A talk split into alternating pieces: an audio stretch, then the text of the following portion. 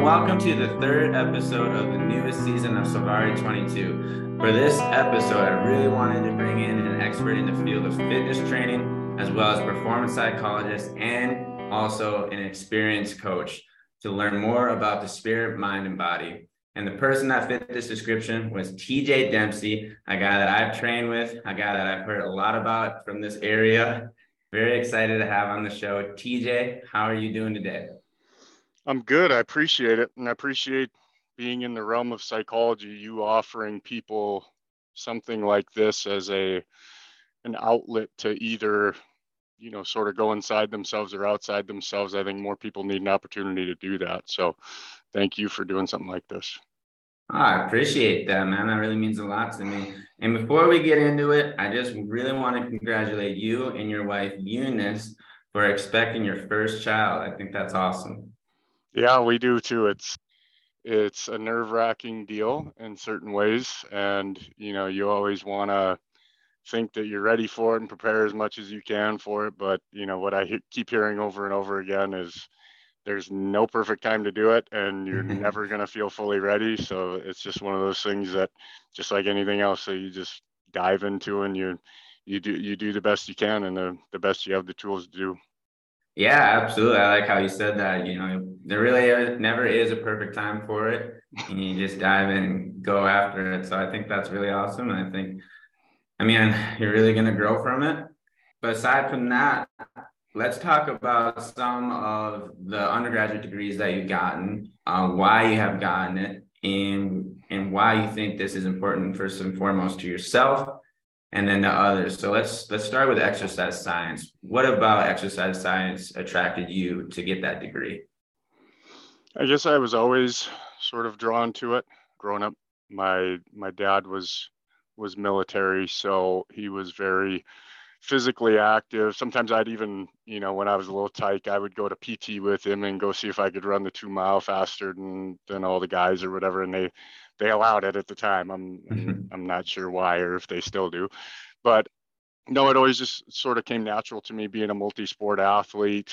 Uh, you know, when you're a multi-sport athlete, you have to at some point try to figure out on your own how to take care of yourself because coaches of the actual sport, even strength and conditioning coaches, no matter how good they are, can only offer you so much.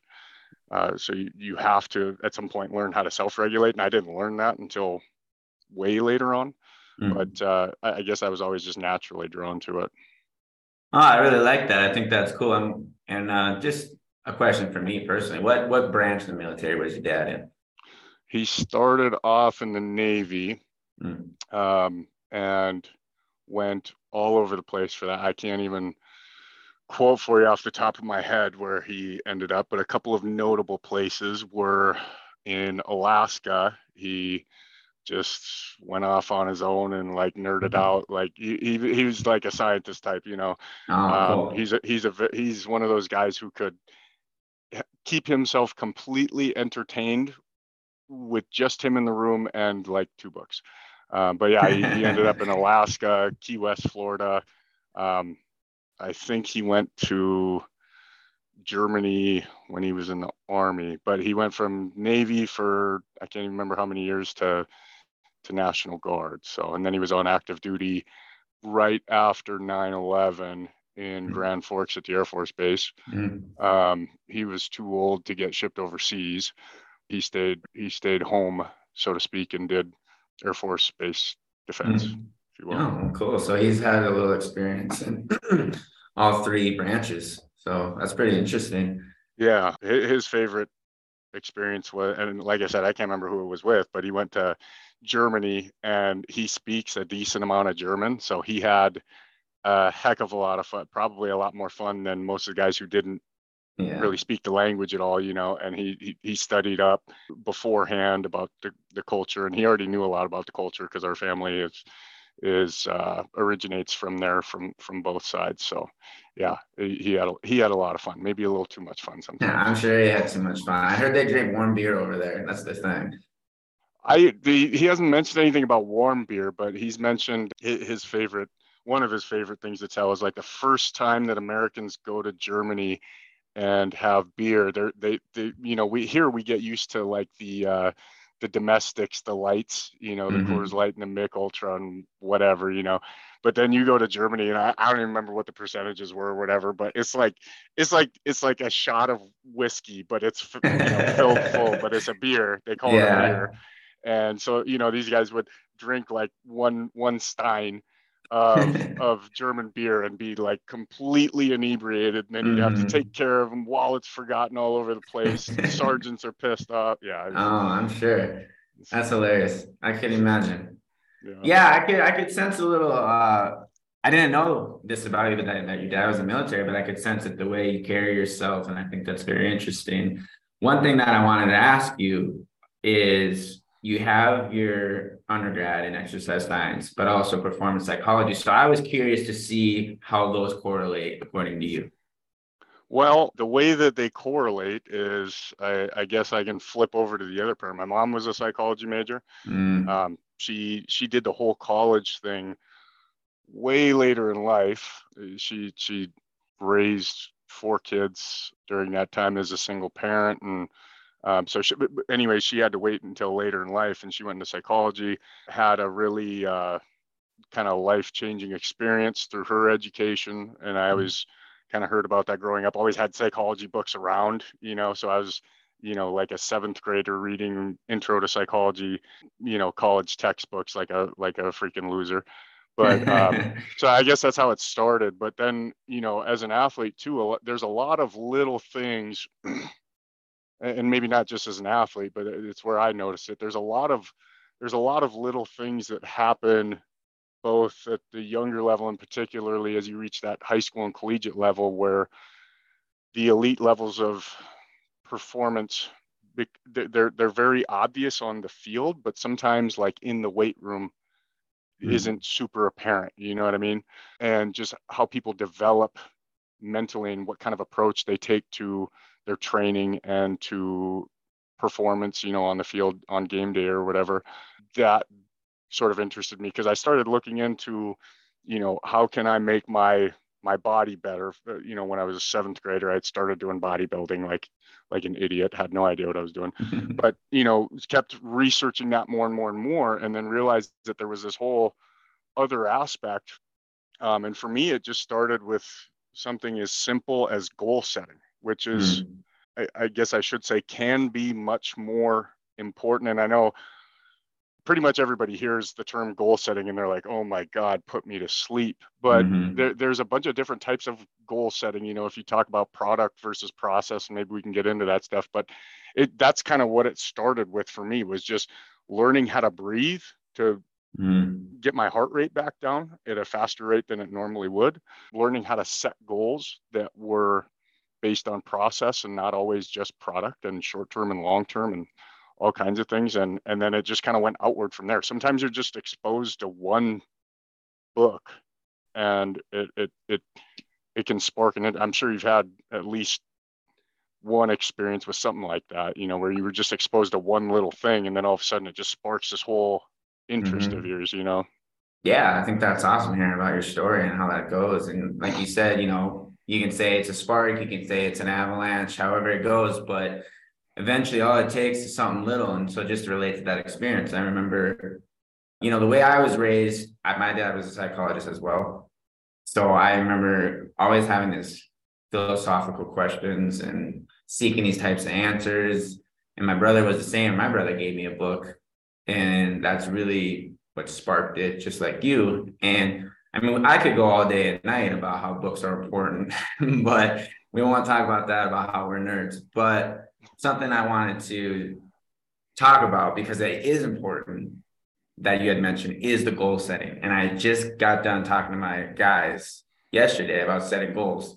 So I love to hear what it is that you're doing or what information that you came across where it made goal setting go from this sucks to this is actually going to help me it kind of goes into a little bit bigger topic, but if we think about motivation, you know, we, we won't go too far down that hole, but there, there's essentially two different types of motivation. There's there's intrinsic motivation and extrinsic motivation, right?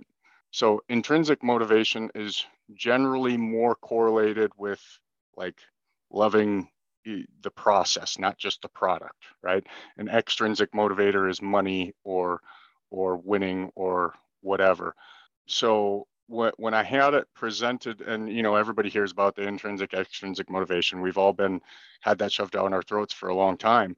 But when I had it presented to me in the way that it was like, well, you can you can apply this to goals as well mm-hmm. to make your daily training or your daily job or whatever you're doing both more entertaining and more fulfilling and probably lead to better success uh, at whatever it is then that that really caught my attention right? So i think the big thing that people need to think about is um, is process versus versus product goals. That that's the number one thing. There's a lot of other variables that can go into it. But you know like a, a product goal you know and you you see this in pamphlets that coaches hand out for every single sport. It's like we want to win a championship. If we don't win a championship it was a failure. Whatever. Okay that's a good long-term goal. I want to bat 350 on the year. Like okay that's a good long-term goal i guess. But there's a lot of things uh, building up to that that you might not have control over. And you know they always say to set goals that are you know at the very edge of attainable. So in other words what that means is that this goal that you set if it's correctly set and you're using the smart goal setting guideline is that there's a high probability that you're not going to attain it right? I don't know what you, I, I think you were a, a baseball player for a long time. I don't know what you batted in high school or whatever but um, we won't talk about it Leave that one. I had, I had, some good games, but not so good games either. I, okay, I got you. I was I was the same. I I I uh, was not not the greatest at baseball, but you know, obviously, you're not going to set a goal to bat 150 on the year. Which you know, for people that don't know baseball, 150 is like if you're a major league pitcher, that like that's what they would expect is like 150, right? If, and if mm-hmm. you pitch in the NL, but you know, so you'd set a goal of of of hitting like 400 on the year or 350 or you know whatever's really really good for you something that's barely above. So when you're struggling on the process to attain that goal right and it's looking like because we're we're projection machines right? Mm we're, we're always mm. projecting. Am i going to hit the goal? Am i not going to hit the goal? Right? So rather mm than rather than focusing on that it's like okay we got this 350 goal or whatever it is. Now let's break this down what are the mm-hmm. actual, the, the very minor things that would lead up to me batting 350?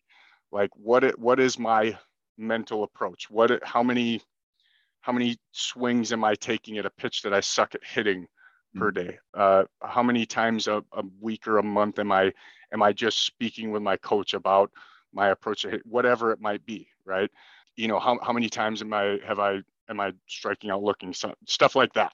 That's more on the process where it's like, okay, so I'm only batting 300 on the year so far. It doesn't look like I'm going to hit 350, but you you can still have a positive out of it because you you you know you can realize that okay, I'm striking out looking a hell of a lot less than I was last year. Yeah. Or I feel, you know, if I rated on a scale of 1 to 10 each at bat, I feel much more mentally prepared for each at bat I'm at an average of an eight this year rather than a six, right? And that's mm-hmm. very subjective, but it's it's important to basically it's important to have have smaller goals to build up to the big one to put it in layman's terms. Absolutely. I love what you said. I think that kind of hit home for me because this honestly stresses me out and sometimes i don't even know why. Like i feel like i kind of feel some energy drain for me but it's that thing called that projection machine that you said like, I just feel like I'm always projecting. Like today, I benched 135, like four sets of 10. I'm like, oh, because I'm used to, you know, that being easy, but I was like, I'm burnt out. I'm tired. And for me, it's because I'm projecting one from the past that I used to be able to do this easier, and two in the future that like I don't know if I'm going to be able to do this like right. like I used to be able to do.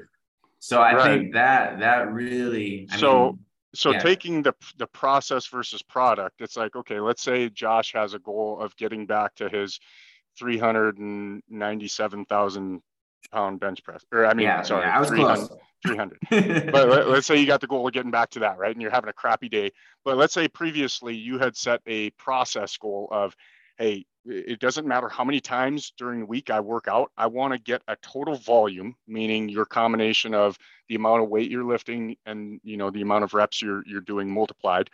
Um, I want to get a total volume of weight pushed on the bench press or some sort of pressing movement, let's say, of whatever it is. I don't know, 2,000 pounds per week, let's say.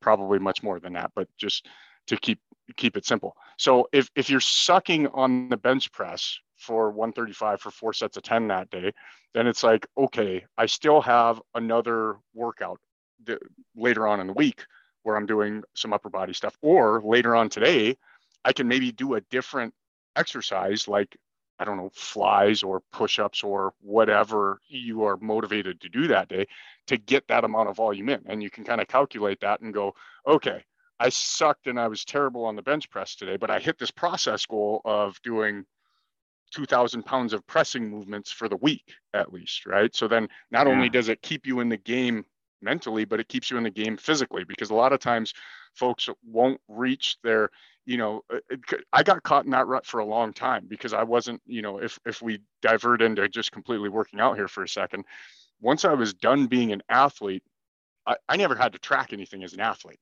You, you know how it goes. It's like hey okay here's your one rep max here's the workouts you're doing for the next eight weeks. Front squat, you're doing exactly this amount of weight at exactly this many reps. There might be some variability variability there, but usually not much. So you, as an athlete, you never have to track anything. And I kept doing that once I was done, which becomes problematic because it's much more difficult to see progress that way. You know what I'm yeah. saying? Um, so once you start tracking it, it it it tends to make a big difference, and then you can set more process goals. You know. Yeah.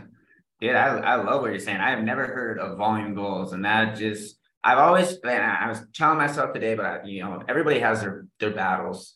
I was telling myself today, well, just enjoy the workout. Like, you know, even though I'm just forget about the past almost in a way where it's like, okay, what I did today was good, and I did hit some push-ups, and that was nice, and all that good stuff.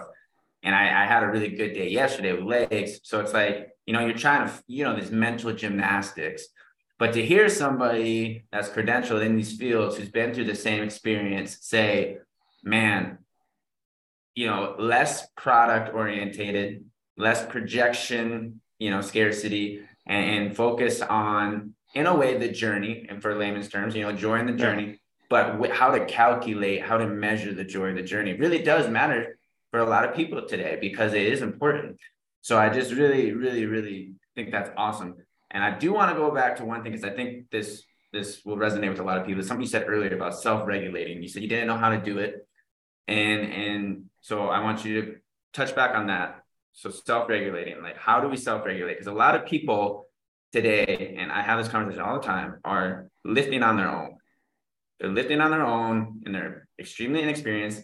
And I like I've been trained. I've been trained my entire life. I didn't have to track anything. So there's just a whole mess of people out there, especially people that are listening, that are lifting on their own and they need advice. Well, you, you don't have to like be a personal trainer or an exercise physiologist, but but I think the most important thing is people have to understand that there's things happening that uh, that aren't at the surface that are difficult to see. So mm-hmm. we're kind of talking about two ends of this of the the spectrum here. There's there's the end where it's like former athletes like you and I, which is a very very common issue, and then there's kind of the other end, which we might get to in a minute. But we'll we'll, we'll kind of stay on yeah, this fo- side. Yeah, yeah. Focus on former athletes, and then we'll go over to the. Yeah. So so the the thing that I struggled the most with is I I thought of my body very uh, I, I don't even know what the right word is very mechanistically like okay over time you build more volume you'll build more strength your body's going to adapt body's an amazing machine which is true.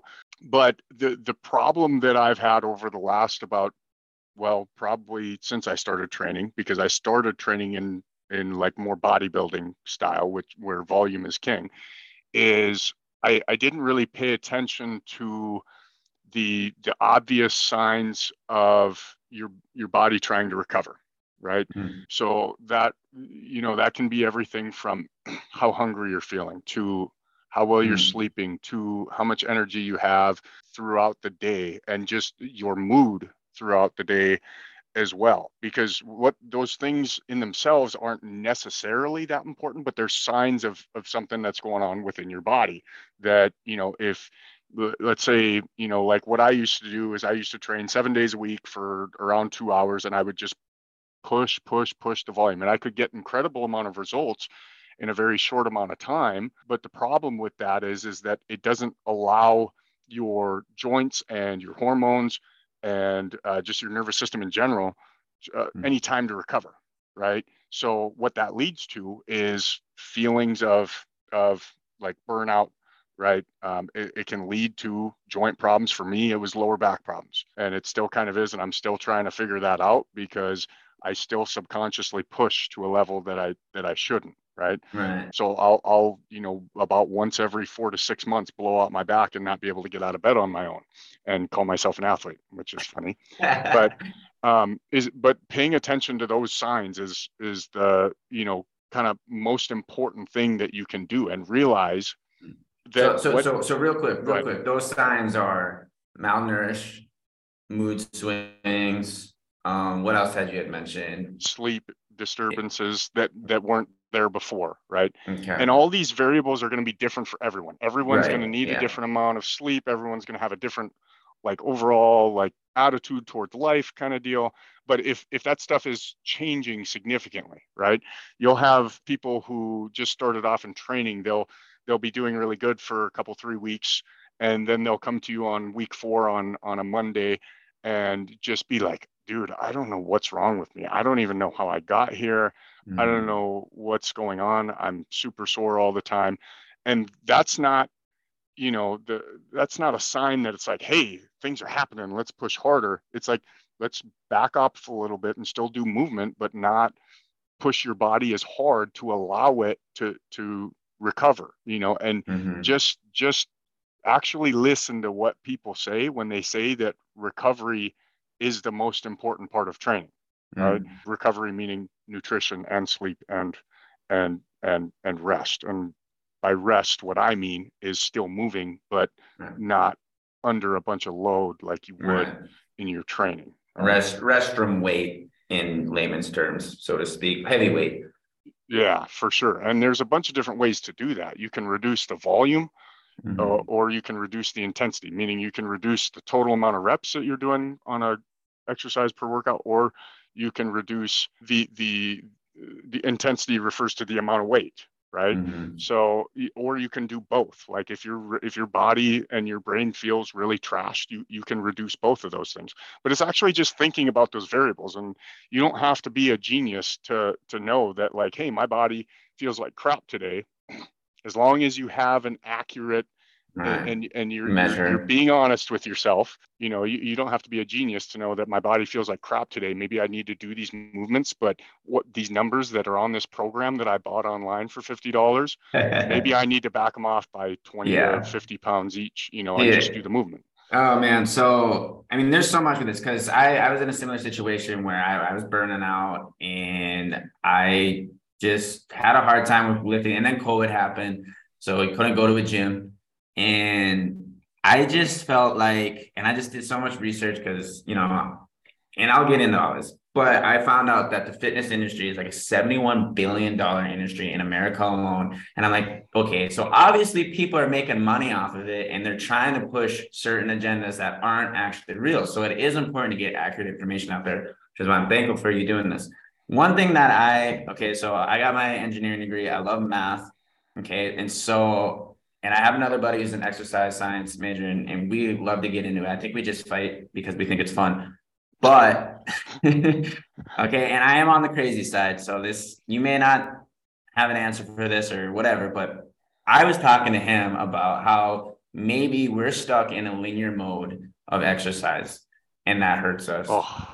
Yes. Oh. And maybe there's an exponential mode where we could scale it back and hit it harder, scale it back and, and whatever. But what are your thoughts on it, am I dumb or is there something no, there? you just went through an exact thing that every personal trainer should learn that I did not learn for my first what, four years as a trainer that took me forever to learn. But the, the, it's funny that you use the word linear because like the the the overarching topic is periodization right? Mm-hmm. and you know you know that with athletes like you probably talked with the um, strength and conditioning coaches about that at least a little bit.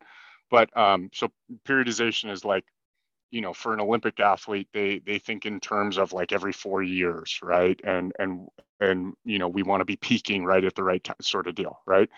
But for whatever reason people like you and i and just the general population we we we don't think about periodization at all we just think of it as a continual climb to the top mm. of a never ending mountain and that at some point when we're 95 years old we're going to be magically squatting 4000 pounds right that's um, how it works, or, right? Yeah, that's exactly how it works. But so there's linear periodization and there's undulating periodization. Mm. Okay. So right away, when like let's say that someone is brand new to fitness and they've never done they, they weren't an athlete and they've never done it before. The linear sort of model is a great model to start off with, right?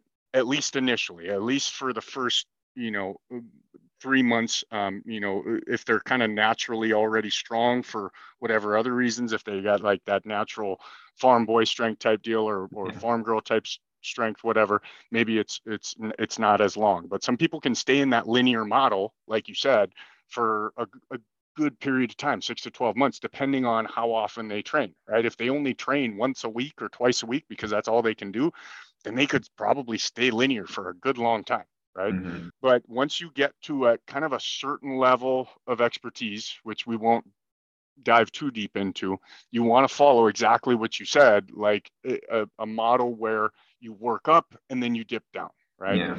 Um, and I, have known of very few people who have um, had success with doing that just kind of off the cuff.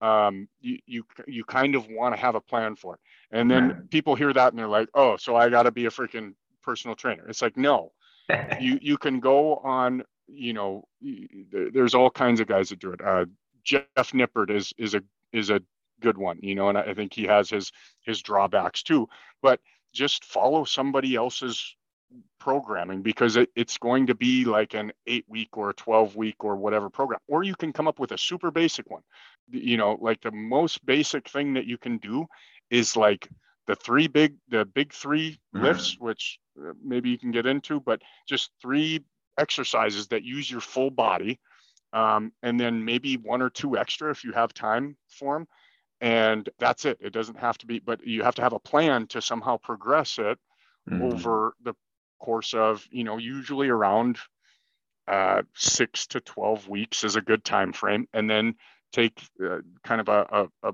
a, rest period, if you will, or a deloading period, and still move, but just do it with less intensity and less yeah. volume to let your body reap the benefits of what you've been doing.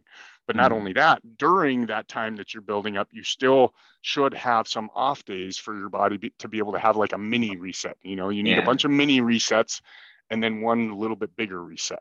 And we're not I talking like about five yeah. year reset. We're talking about like a week or two. yeah, no, I, I hear you. Uh, but yeah, no, thank you for for saying that because I I personally felt like I can't keep crushing this linear idea and and we won't go too far in it because I do want to transition to something else. But I just I sense in the collegiate world, and not every place is the same, but where I've been, I've had good trainers, I've had bad trainers, but in general, especially with smaller division schools, I don't know anything about big schools. I just feel like there's just such a model for linear strength program, and you got to get it done within this amount of time, and then you got to go play football season after that. And I just think it's so hard on the kid, and then it's just so hard to transition out of that as as I did and as you did as an adult. Well, there's, I mean, there's a lot of uh, uh, there's a lot of factors to consider with like you know what you mentioned about smaller schools and everything like that because a lot of times it, it, I'll first off say it entirely depends on who the person is. I don't think it matters at all if it's a big school or a small school. It matters on who the strength and conditioning coach is or who whoever's running the strength and conditioning program. I think that's that's variable number one that uh, everything else follows off of, right? But number two, even if they are really good, a, a lot of times they're dealing with very compressed amounts of time where they have a training block. You know, you have, uh, and yeah. you are right at, at smaller schools.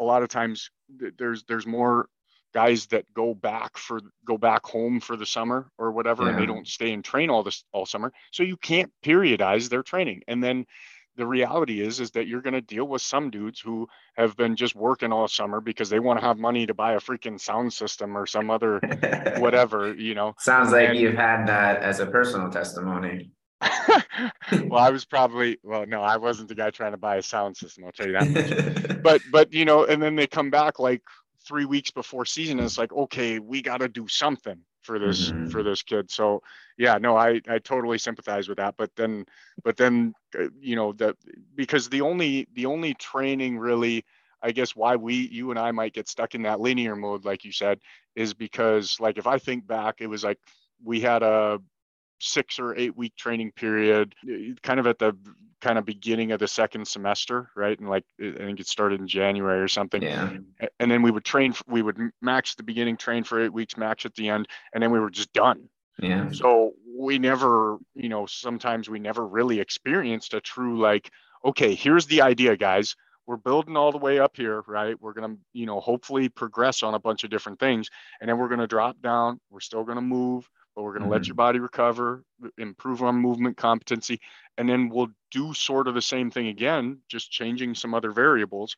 Not the exact same thing. You, you definitely need to change variables, but but we we don't get that. We don't get the yeah. whole like, hey, here's the idea now. I need you to rest and recover as best you can. And I don't think that's talked about enough in in college sports in general or or with the general population uh, is is yeah. recovery and and you know self-care you know people think of yeah. self-care and they think of they think of you know going to get a chiropractic adjustment or a massage which can both be good things particularly massages i'm not necessarily on the side of chiropractic but mm-hmm. but uh, i don't think that stuff is talked about enough yeah, and so let, us make that transition because I wanted to go there anyway with the general public. Okay, so we talked about collegiate sports, our struggles. Okay, so general public, you said opposite end of the spectrum earlier in the podcast, which is true, but there is a lot of similarities throughout that spectrum. Okay, so if you could talk to the general public, specifically to people who have probably been working out for like a year, okay, maybe feel stuck, maybe feel like they don't want to do it maybe the New Year's resolutions coming to an end. Okay, what what basic principles can we give them to help them stay on the train, basically? Just the, the I think the first approach is to is to know that you're not the only person that's ever done this and that's ever gotten stuck. A lot of times when people do get stuck, it's because and it's a totally fine thing to do because it's how most people start. You start off doing three sets of 10 on mostly the machines, not on free weights type of stuff. And you you can you can make some some progress that way, but it's it's going to taper off at some point. So the hardest the hardest part about personal training to me is trying to get a, across to people that they're not they're not paying for a result they're mm-hmm. paying for they're paying for a reframing of how they think about their physical and mental body because it all works together and at that point i already lost the personal training by the time i almost said, almost like a lifestyle you're paying yeah. lifestyle almost yeah yeah or, and it's like people you know we want to talk in absolutes and yeah. we want I, you know I, I get annoyed hearing it, but but people want the the quick fix. So when you tell them that this whole thing doesn't have to be some super obsessive thing that you do seven days a week for for two hours, and and you try to lay out that more practical plan of improvement and actually thinking about what you're doing as you're going through it, you you will lose a lot of people because a lot of times when they come to a personal trainer in the first place sometimes not all the times but sometimes that's what they're looking for is, is, is like the, the quick fix type of deal but as far as people who are working out on their own who are are hitting a plateau just start actually tracking what you're doing even if it I can't say even if it doesn't make any sense, it has to make a little bit of sense, right? but almost anything, especially right away when you start, almost any plan of improvement is going to work. If you're thinking about trying to lift, you know, more weight in one of the big lifts like your like your bench press or your squat or your deadlift or or whatever. Uh, so that that's one good variable. Volume is another good variable, but the more most important thing to think about right away especially if you've never trained before, is you know a lot of a lot of people get really frustrated early on because they're not squatting 300 pounds after having done it for six months because for whatever reason they view it as a as a, a, a, skill that everybody should be able to do because it maybe because they hear it on social media and in the media all the time that oh everybody needs to be doing squ- squats deadlifts and bench press right? And, and maybe maybe they should but they they kind of get the impression that this is like an easy thing that you just you do for three months and you just learn it and you should, just should be freaking mm-hmm. good at it but there's a lot of reasons that you could be hitting that plateau a lot of times it's just move it's it's not necessarily that you you're not getting any stronger it's just movement competency right mm-hmm. we'll we'll see we'll we'll see people you know for example when they're when they're bench pressing the bar is just way too up high by their neck and they you know and they you know when we start talking about this with people a lot of times again they get the impression that well i got to be a personal trainer or an exercise physiologist it's like no i like mm-hmm. and i'm i'm going to say the name jeff nippard probably too many times but watch one jeff nippard video a week and actually actively listen and pay attention to it and you'll learn a heck of a lot more than than you realize you know about mm-hmm you know, like where am I supposed to feel the weight on my feet when I squat or deadlift? Like where is the bar supposed to touch? Like, uh, you know, on my chest when I come down. It's it's not something that you have to train your entire life to learn how to do. But mm-hmm. it's like we need to empower people. Number one, to just do it, just get out, just get out there and do exercise. But number two, to not be afraid to engage with it. It's not mm. some super duper complicated thing, you know, and a lot of the i think a big a big problem that we're dealing with societally is that there's there's like this phenomenon of of trainers online trying to sell programs yes. making things really uh, seem really complicated but seem like they have the really simple answer once you get through the paywall right and and none of it's really that complicated in in the the the era of access to information that we're in now, you can find, and it doesn't have to be Jeff Nippard. That's just a guy I suggest to people because he is based around general fitness and wellness and nutrition. He's usually, anyways, not sometimes he is, but he's usually not talking about bodybuilders. But, and there's all kinds of books that you can buy on the topic. We just have to empower people to, to learn about it. Like, for whatever reason, people get this idea that they can do any damn thing they want because they're they're mentally tough enough in business or in you know parenting or whatever other area of their life. But then it comes to fitness and they think they think that they're just some sort of lost helpless puppy. It's like well yeah if you don't engage with it and all you do is go to your trainer and you don't actually listen to them what you know when they're telling you the more intricate stuff if they even do that then you're going to feel like a lost puppy forever. But if you engage with it like you like you engage with other material that you experience in your life you'll learn it over time and it's not going to take six months you know so to the mm-hmm. person who's stuck at one month i'd say just hang in there keep moving do different types of movement and, and you know don't get too dogmatic about one thing or the other you know when people speak in absolutes that's when it's time to kind of reel yourself back and go whoa is this the person that mm-hmm. i completely want to follow or should i just be taking from this person what's been useful. You know, you you'll you'll run into trainers online that say that that running long distance is for absolutely everyone and you should start doing it on on day one and that it's it's the best thing that you can do if the reality is is that if if you're 400 pounds and you've never run before running is not a good option because mm you're you're going to do some probably some harm to to your knees right? But uh, avoiding dogma and it, this is probably not just with fitness this is in everything but avoiding dogma and and trying to use reputable sources. A couple of other ones that are great to listen to that also have podcasts and all kinds of videos are like barbell medicine. I love listening to those guys because they got a little attitude to them uh, mm-hmm. as well, you know. But they're strictly science-based practitioners. Barbell Medicine and and Jeff Nippard put out good stuff. But and uh, there's many others that I've even watched that I'm just not thinking of off the top of my head. But expose yourself to that information. Yeah, absolutely. I think that's awesome. Yeah, lots of good information there for anyone that's you know maybe plateauing, whether they're seasoned or not seasoned and one thing I would just add to a little bit is baby steps. Like you were saying, that 400 pound guy shouldn't be running long distance interval. Why? Well, because there is baby steps to it. You know, you got to crawl before you can walk, and you got to walk before you can sprint. Really is the truth. It's the truth of everything.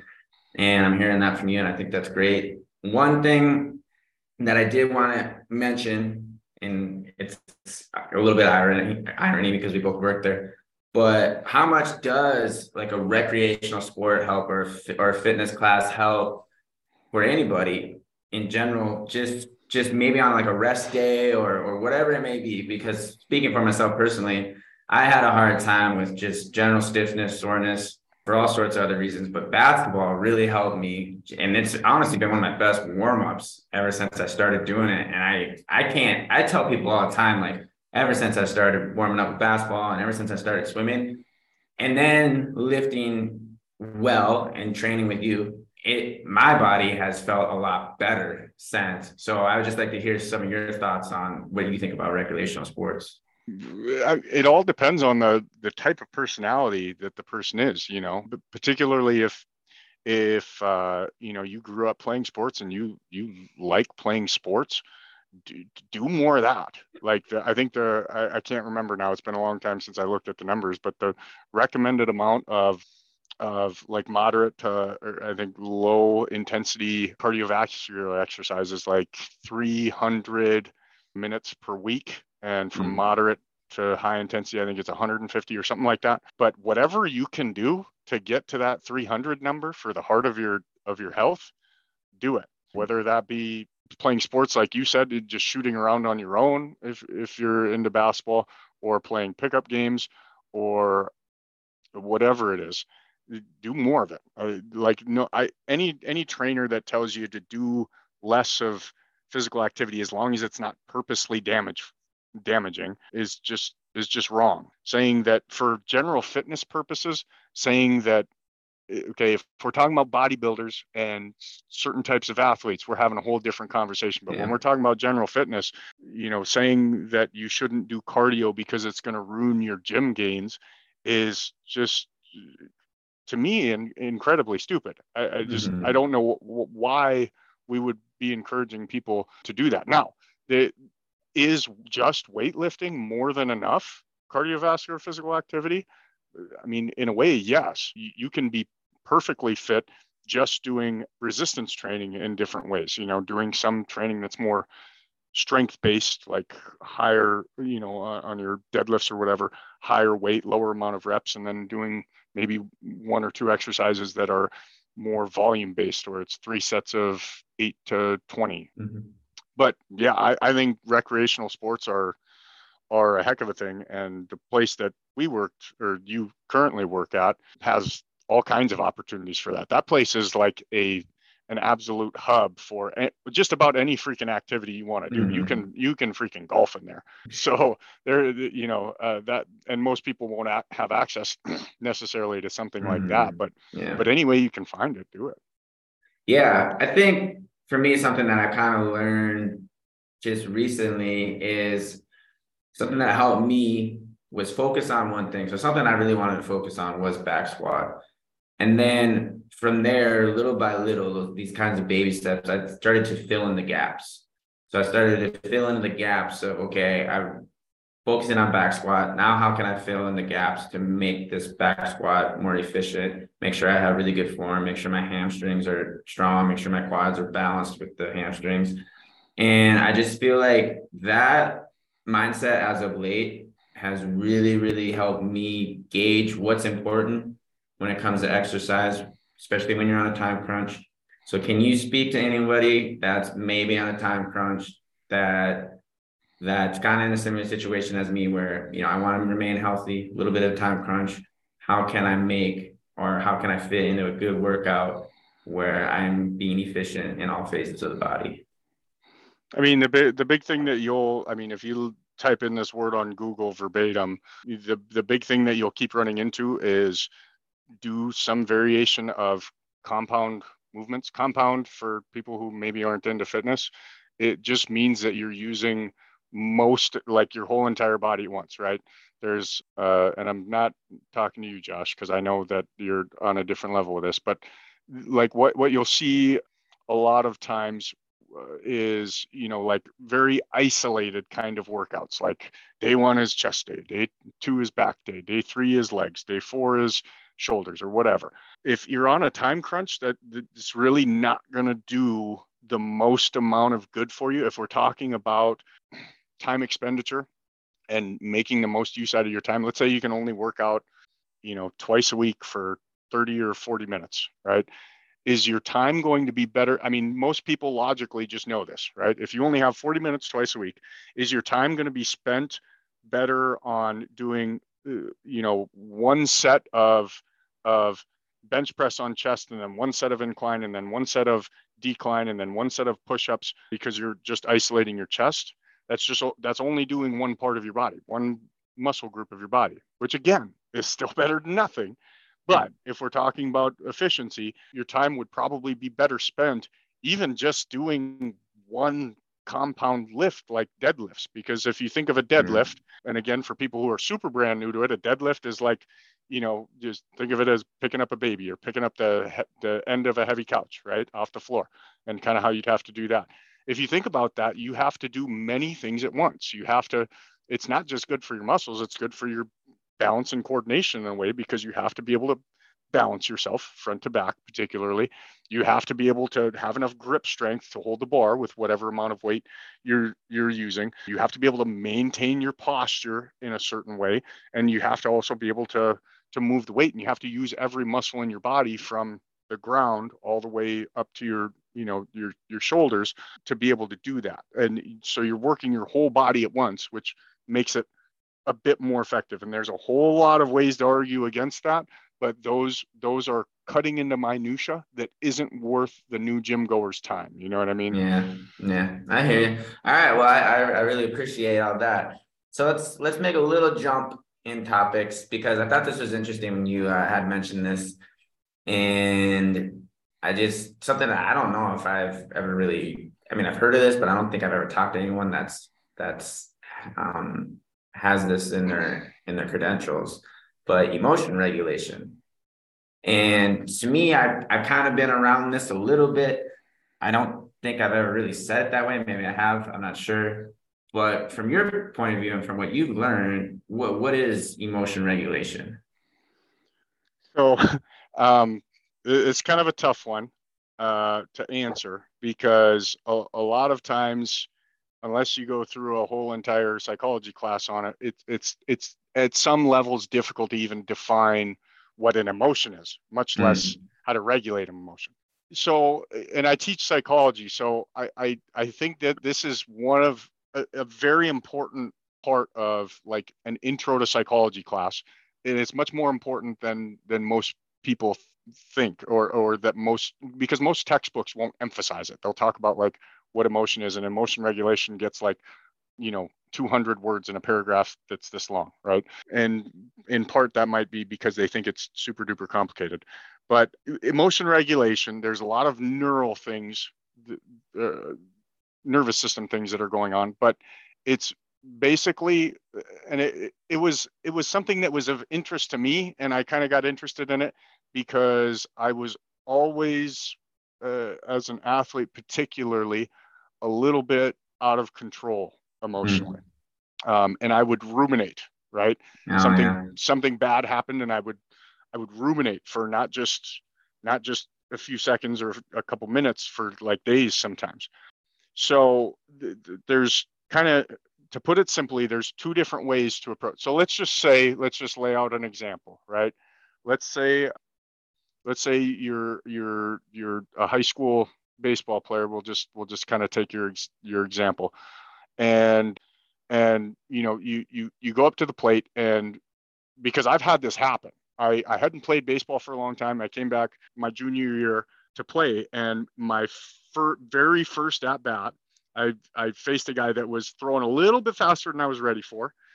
Um, and I wasn't ready for it for a multitude of reasons, but it was like pitch one, strike one, pitch two, strike two, pitch three, strike three, didn't swing, didn't move the entire time, mm-hmm. right? Mm-hmm. And it's like, what the hell just happened? and so we got back from the trip and I, I went and lifted and, and, you know, at like midnight in the weight room and, you know, was making a bunch of noise and was all pissed off and, and whatever. But I, when I think of emotion regulation, I think back to that because you can think of that in two ways. You can, as you can either try to suppress your negative feelings and try to keep them under, right? Or you can try to think about it differently, right? Mm. Our natural impulse, particularly for, you know, in the research with men, our natural impulse is always to suppress that emotion rather than address it and then try to think of it in a different way.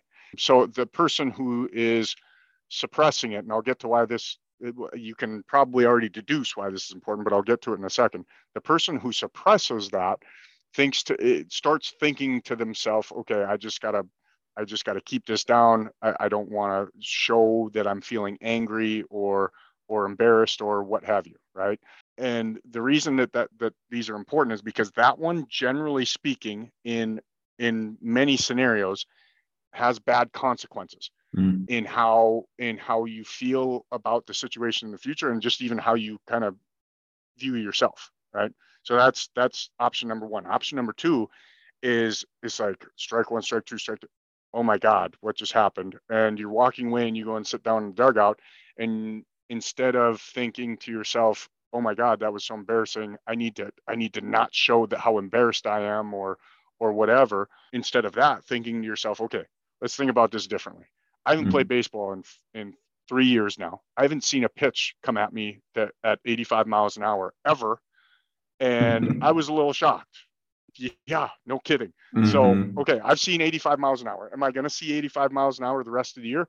Maybe twice, maybe twice yeah. out of 30 or 40 games or whatever. Okay, so I got that first one out of the way, and I've I've stood up there and seen it so everything else beyond that is going to seem like slow, like mm-hmm. you know, mm-hmm. like yeah. Babe, like Babe Ruth level or whatever, you know. Yeah.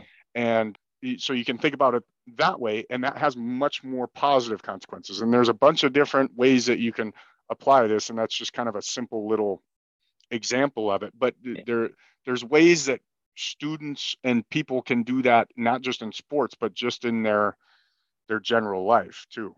Yeah, well, you said you said a lot of things that are really impactful, inspiring, and I love the baseball example because baseball is so tough mentally. And for anybody that knows anything about baseball, man, you're striking out more than you are getting on base.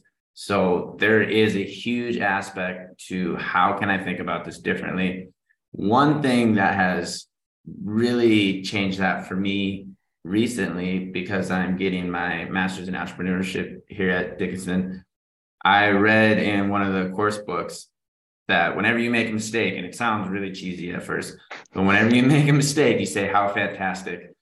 And for me, that was so like, screw you, screw this at first. Like, there's no way that I would strike out three pitches, right? Go back to Doug and be like, Hey, how fantastic, guys. Like, the dude's murder me, right?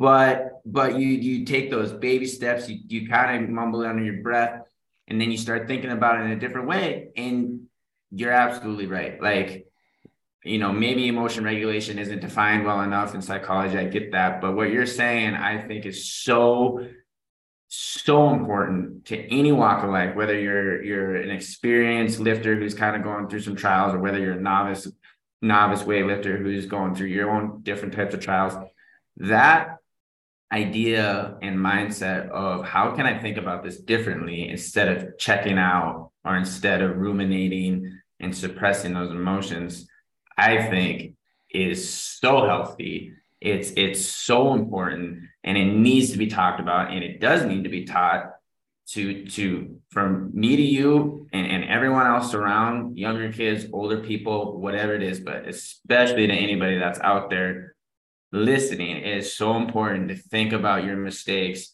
as a positive.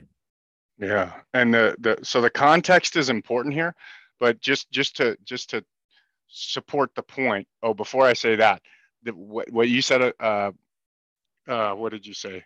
Uh, how fantastic! How, how, great! How fantastic! Yeah. Right. In, instead of that, I always think of good. You know that video? yeah, just that, easy. That that Jocko video. Yeah. good. Didn't get the gear you wanted. Good. You got tapped out. Good. That means you're still alive. I love perfect. I'm gonna, I'm gonna have to try that one now. yeah, every time. But uh, but no, just to support the point about thinking about it differently rather than trying to suppress it or ruminating, right? Even even just literally distracting yourself sometimes is better than suppressing the emotion, right? Mm. Like there's there's been a bunch of studies on this. Uh, one of my favorite researchers, I think he did the study. His name, his last name is Wagstaff. But anyways, he did he did a study with like golfers, which is super duper mental sport. Yeah. And he, he was kind of looking at the same thing, but he wanted to see which was better or worse control condition or suppression or just just simple distraction right and for golfers in that context distraction was I, I believe, I, and I think actually cognitive reappraisal or um, thinking about it differently was part of it too. But I think in that in that specific context, just distraction was better, but the mm. suppression was was was was still the worst of the three. But so then then the conversation starts to get a little bit hairy and interesting when you think about athletes that you want to be a little bit emotionally out of control. Yeah. Right? Yeah. Yeah. Well, you know what I'm saying? Them, Exactly. You want you you don't want your line your middle linebacker. You like you want him a little bit out of control, you know. And you so my kind of my my theory on it. Well, it's not my theory. Other researchers have said that it's very context specific, but it's like you know what realms and arenas of sport do we maybe not want to be so good at thinking about it differently maybe you know maybe we mm-hmm. want to actually amp ourselves up and everybody kind of has a different like set point with with how aroused and i'm not talking about sexually but how aroused they are and how well they perform. And sometimes that's specific to sport or the the person too even within the sport. But it gets into all kinds of interesting yeah. little avenues that you can go down well, yeah I was just to yeah i mean it is. And the one thing that i because i struggled with this because i was the type of person on the football field that was crazy. But through a lot of, you know, good conversations and just kind of maturing, and, you know, we all make mistakes, but you kind of figure out how to compartmentalize. And I think that's important. Like knowing when the jersey's on, this is something. And I was always respectful. I still always respectful. I still had this morality compass, which was good. I'm glad I did. And, and there's a way where you can be a really good football player of being aggressive in between the whistles. And there's a way where you can take that jersey off and get out of the locker room and be a respectable person in society. There is. And I think these conversations help that. And I think people knowing that that that's a reality is important. And like you said, we can go all over the map with this conversation, but just to put it quite simply, there is there is contextual, you know, you know descriptions and discretions to what we're saying. But in general having a positive outlook about the mistakes that we all are going to make and we're going to make again helps us continue down that journey of of allowing ourselves a healthier spirit mind and body. Yeah and i you know i guess i i have way more questions and answers. I don't really have any answers, but a lot of times the more when, like, you know, the less you know. Or... yeah, but a lot of times when I think about that, I think about um, uh, on what you said, correlation and causation. Right? Everybody, you know, you you you hear people uh, either imply or just explicitly say that certain types of people are more likely to be good at you know aggressive sports like MMA or whatever. You hear a lot of people make fun of fighters like MMA fighters and say that they're really out of control, maybe not as mature, maybe don't have very good control of their emotion or whatever. You know, they mm-hmm. you hear mm-hmm. all kinds of disparaging things, but it, and then so then when you know a, a professional athlete, really really famous professional athlete goes and does something really really stupid number one they're just more under the spotlight than everybody else but yeah. but number two is that a is that a correlation or causation thing right yeah. because people think that it's purely causation like this certain type of person is this way so they're going to be more likely to to to be a middle linebacker i mean is that is that really the cause or is it just a, a correlation like and other yeah. people that maybe aren't of that same trait personality type if you will could could, could be excellent at that same thing but just go about it in a in a different way get to the same place in a different way like you a guy uh that I always thought was interesting, or a couple of things that he said was interesting, was Brian Dawkins. He was one of my favorites, yeah. and, and, he always talked about kind of like what you said about being able to compartmentalize being a, a football player and a father or a you know whatever else outside of football, and just being able to compartmentalize those things. So I think that a lot of times we're we're quick to draw conclusions about people tend to think of MMA fighters or or football players that you know play certain positions as being naturally aggressive or or naturally prone more prone to take risks or or whatever um, but i think we should be careful with mm-hmm. that assumption that it has to be that way yeah i completely agree i mean and i guess i'm biased but to me it was passion and discipline combined because you can't you can't just be a Neanderthal out in the football field nor in the or in the MMA octagon. Like you have to be extremely disciplined to be able to perform at a high level. So to me, it was it was amazing to see, and you know just as well as I do, for anyone that's ever coached or played anywhere in college sports, a lot of guys that are extremely talented may not make it because they can't be disciplined within the system to actually provide for the team. So it doesn't matter what how passionate you are, although that's extremely important to me. It also matters are you coachable? And if you are coachable, it shows me that you you you have that honed in. So to me, I don't really think that those two go hand in hand, you know, the causation or the correlation, as much as people want to just write people off. Yeah. And I don't I'm for whatever reason having trouble remembering, but just to kind of point to uh, or finish up the conversation on like the the importance of being able to regulate emotion in certain ways. I can't.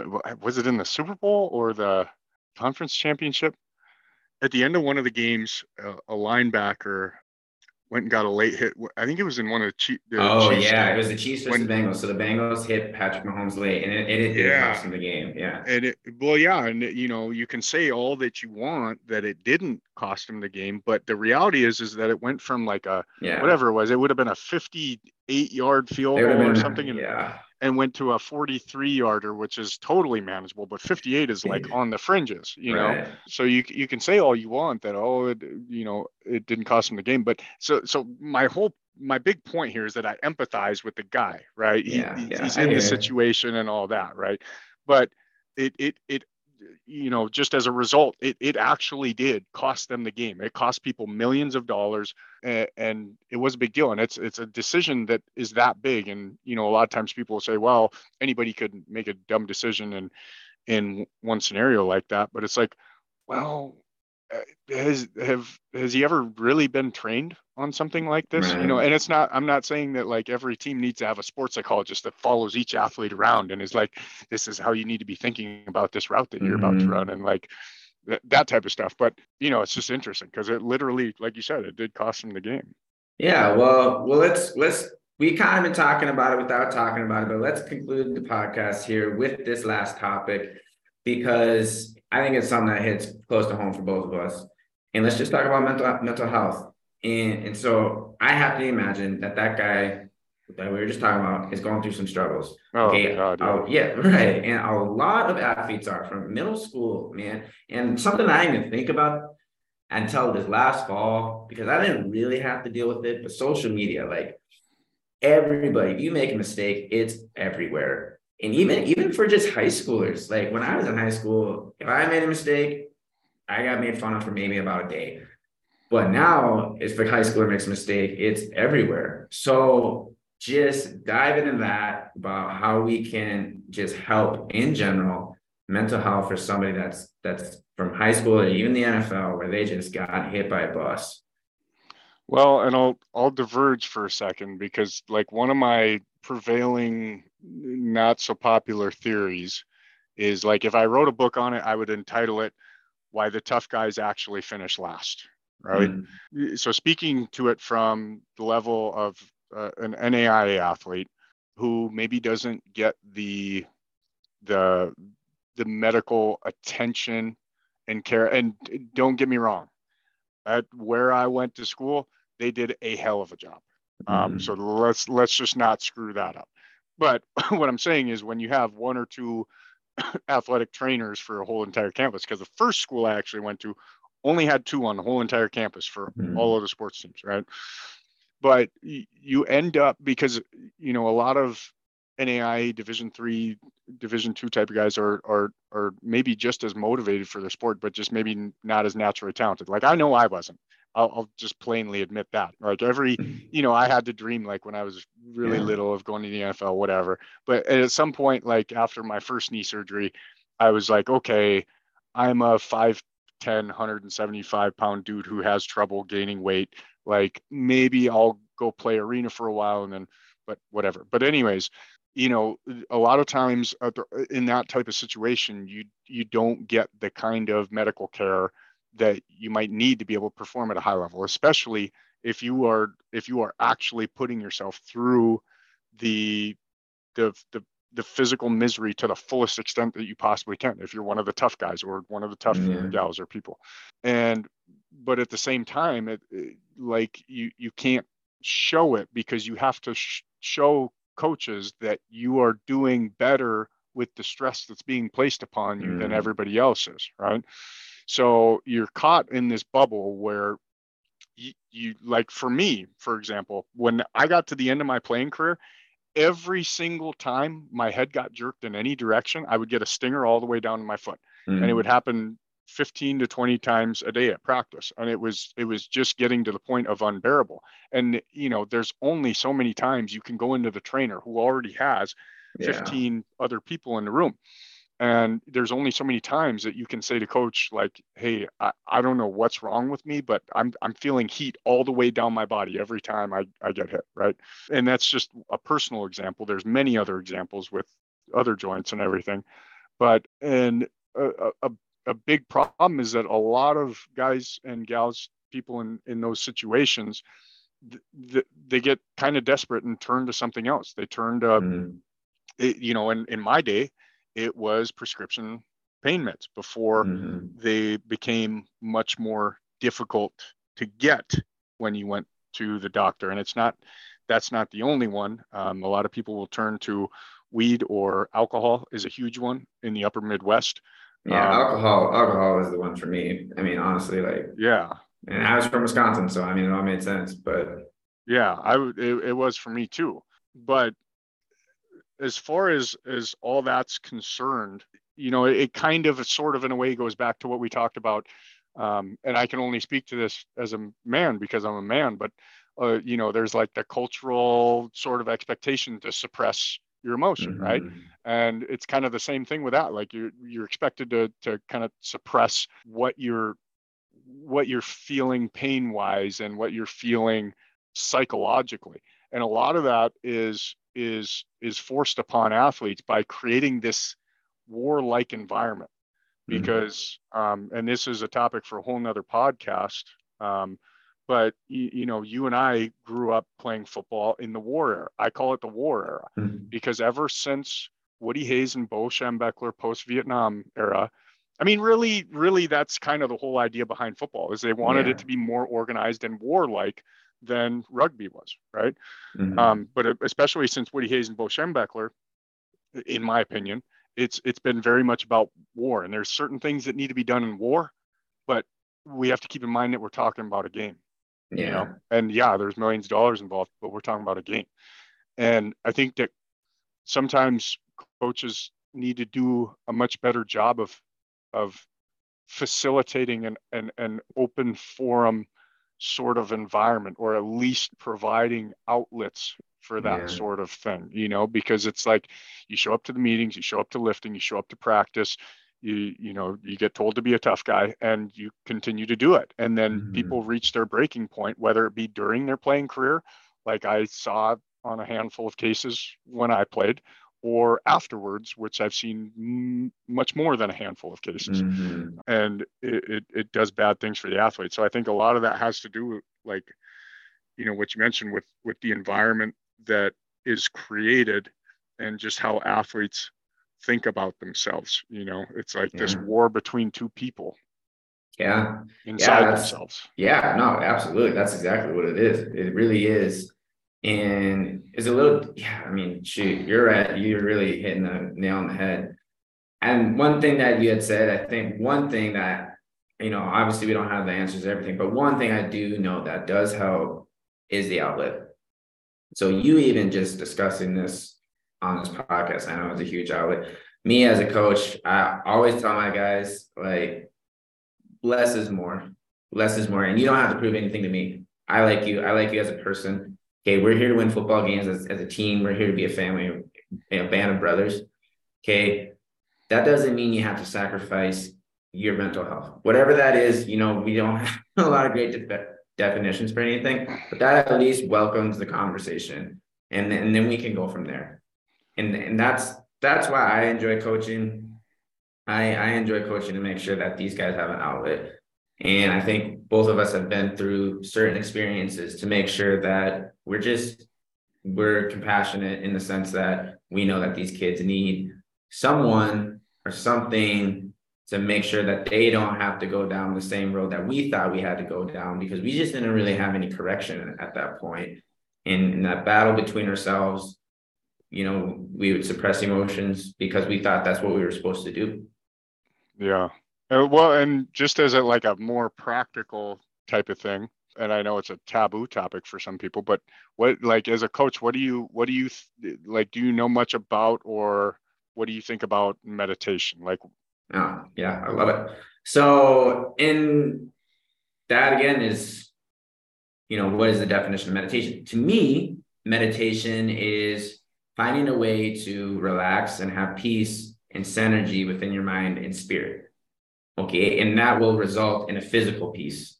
So how do you how do you find that synergy between your mind and your spirit? To me, it's asking questions.